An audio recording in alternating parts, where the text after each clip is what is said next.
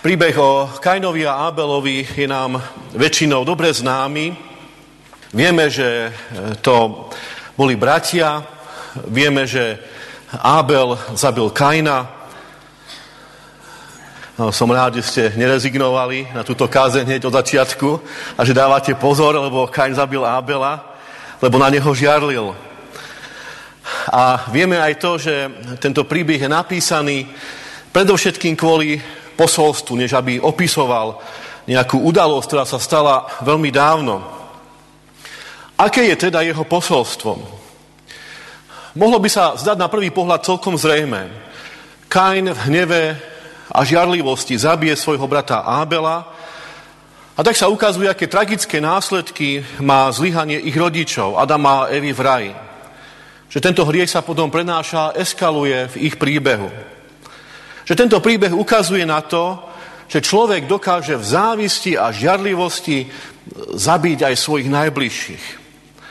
A pán Ježiš ešte graduje toto posolstvo a hovorí, že každý, kto sa hnevá na svojho brata tak, že ho odpíše zo svojho života, doslovne je napísané v písme, že mu povie blázon, čo je určitá forma prekliatia, a teda radikálna forma odmietnutia, že takto sa stáva jeho vrahom, že ho zabije vo svojom srdci.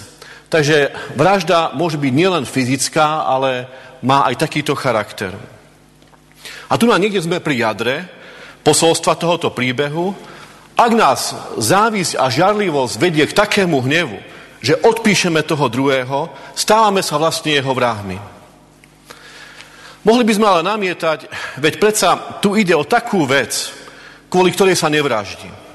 Obidvaja prinášali obeď Bohu, to znamená, obidvaja e, slúžili určitú formu bohoslužby. Boh Kainovú obeď neprijal, Abelovú prijal. Nevieme, ako sa to prejavilo. Také tie klasické kresby to zobrazujú tak, že ten dým Abelovej obete smeruje hore k nebesiam a ten dým Kainovej zase sa akoby tak plází po zemi. Ale toto Biblia neopisuje. Ale otázka je, že či ho musel zavraždiť pre takúto vec kvôli nepodarenej bohoslužbe. To je predsa absurdné. Aj keď zhruba vieme, čo bolo dôvodom toho, že Kain zavraždil Ábela, vidieť to ako nejaké impulzívne konanie vo chvíli, ktorú vnútorne nezvládol, by bolo iste nie celkom správne. Veď na prvý pohľad o nič také závažné nešlo, prečo by mal siahnuť na život svojmu bratovi. A skutočne tento jeho strašný čin mal svoje veľmi hlboké korene, ktoré siahajú až do jeho detstva. Tento čin bol len špičkou ľadovca, ktorého podstatná časť je ukrytá pod hladinou a teraz ju trošku všimneme. Naznačuje to už prvý verš prečítaného príbehu. Potom Adam poznal svoju ženu Evu, ona počala a porodila Kaina. Povedala, dostala som muža od hospodina. Už tento verš naznačuje, aké očakávania ako matka vkladala Eva do svojho prvorodeného syna. Veď keď ich Boh vyhnal z raja, teda keď museli prejsť tou najtraumatizujúcejšou udalosťou svojho života, zároveň jej slúbil, že z jej potomstva zíde niekto, kto toho zlého zničí, kto zničí nepriateľa hada a kto ich tak zbaví zlého, že spolu s tým odstráni aj nešťastné následky ich zlyhania.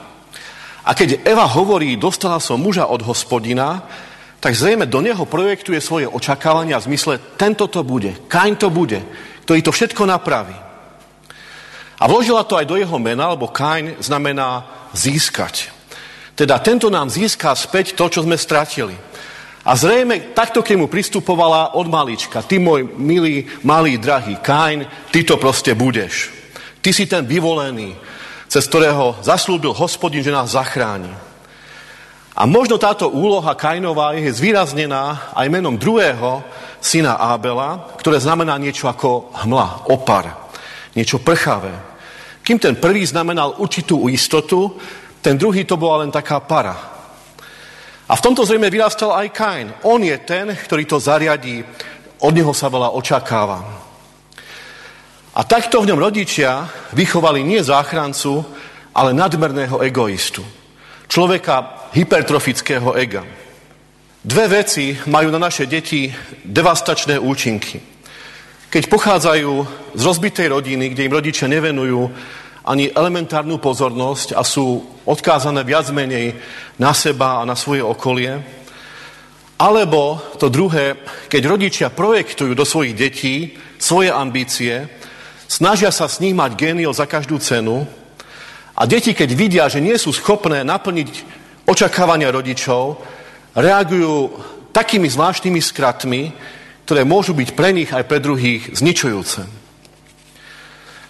Kajna a Ábela vidíme v takomto vrcholnom momente kontaktu s Bohom, prinášajú mu obete, dary a s tým spájajú určite oni aj ostatní svoje najväčšie očakávanie. Ako na to zareaguje Boh? Naplní to, čo zaslúbil.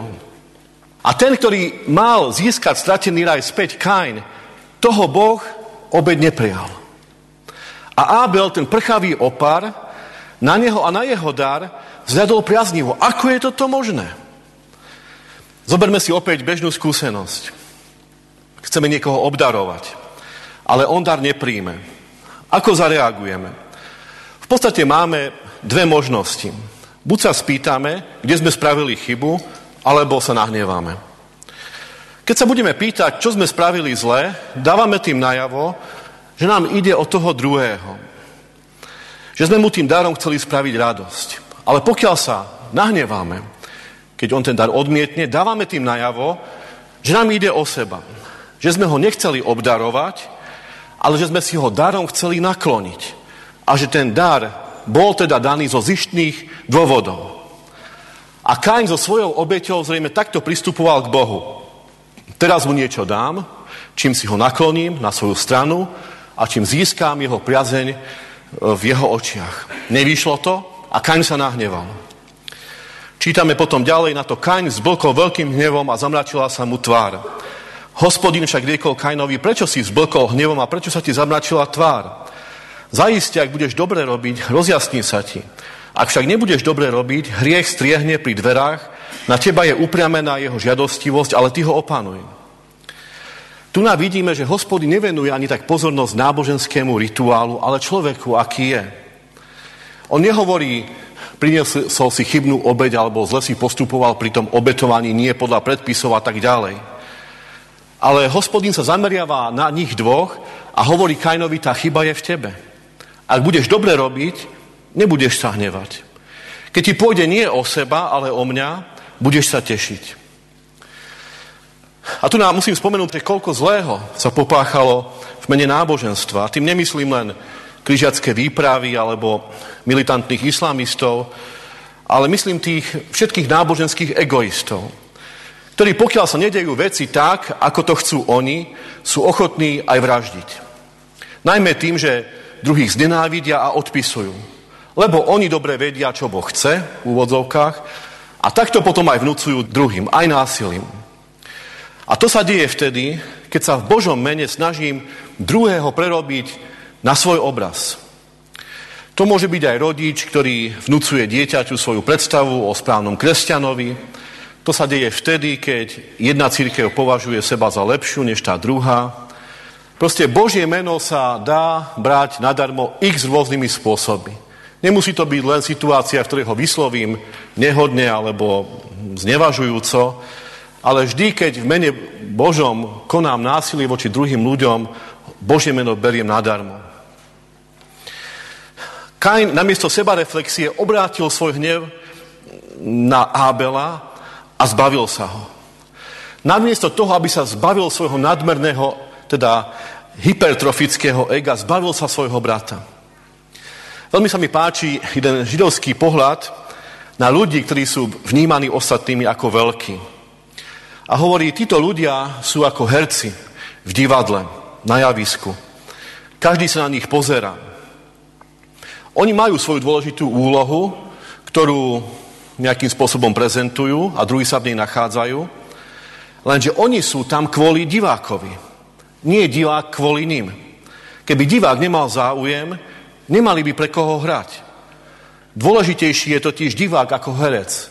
Lebo ten ozajstný život sa odohráva nie na javisku, ale v publiku. Koľko takýchto schopných divadiel nakoniec skončilo pre hypertrofické ego hercov, ktorí si mysleli, že divák je tu pre nich a nie oni pre diváka. A tak Kain mal možnosť túto situáciu zvrátiť. Hospodin mu hovorí, ak však nebudeš dobre robiť, hriech striehne pri dverách, na teba je upriamená jeho žiadostivosť, ale ty ho opanuj. Áno, si vo veľmi zlej kritickej situácii, ale ty máš možnosť opanovať hriech, teda nedovoliť to, aby sa zrealizoval. Ale Kain sa rozhodol inak. Jeho nadmerné ego nedovolilo, aby zniesol pri sebe niekoho, kto, na koho Boh pozera priaznivejšie ako na neho. Zabil svojho brata a o dôsledkoch čítame potom v ďalšej časti toho textu. Stal sa tulákom, vyhnancom. Neskôr čítame, že si veci zariadil po svojom, vybudoval si svoje mesto, svoj malý svet, kde mohol uplatňovať svoje veľké ego a koľko nešťastia na tento svet priniesol. Žiaľ, vidíme to všade, v našej spoločnosti aj pri nás ako jednotlivcoch, že sa chceme zaradiť podľa seba a keď nám to nevychádza, tak obraciame svoj hnev na druhých, vidíme skôr vinu v tých druhých než v sebe. Vidíme to v spoločnosti, ktorá si myslí, že vystačí si bez Boha. Vidíme to v cirkvi, ktorá si myslí, že si vystačí len s obradmi. Vidíme to všade v našich vzťahoch, kde radšej zvalíme vínu na toho druhého, než aby sme hľadali pravdu u seba. Ako veľmi potrebujeme toho, ktorý vstúpil do nášho sveta zničeného hypertrofickým egom ako malé dieťa. Ako pokorný, poslušný, zameraný na tých najmenších, najnúdznejších, sám chudobný, bezdomovec, ochotný obetovať za nás svoj vlastný život. Bez neho by sme boli stratení v našom egoizme, navzájom by sme sa povraždili ale on zomrel za nás. Ukázal nám, že cesta záchrany je cesta kríža, cesta zomírania sebe, svojmu egoizmu a života pre druhých. Apoštol Pavol to vyjadril veľmi presne. Nežijem už ja, ale žije vo mne Kristus. Amen.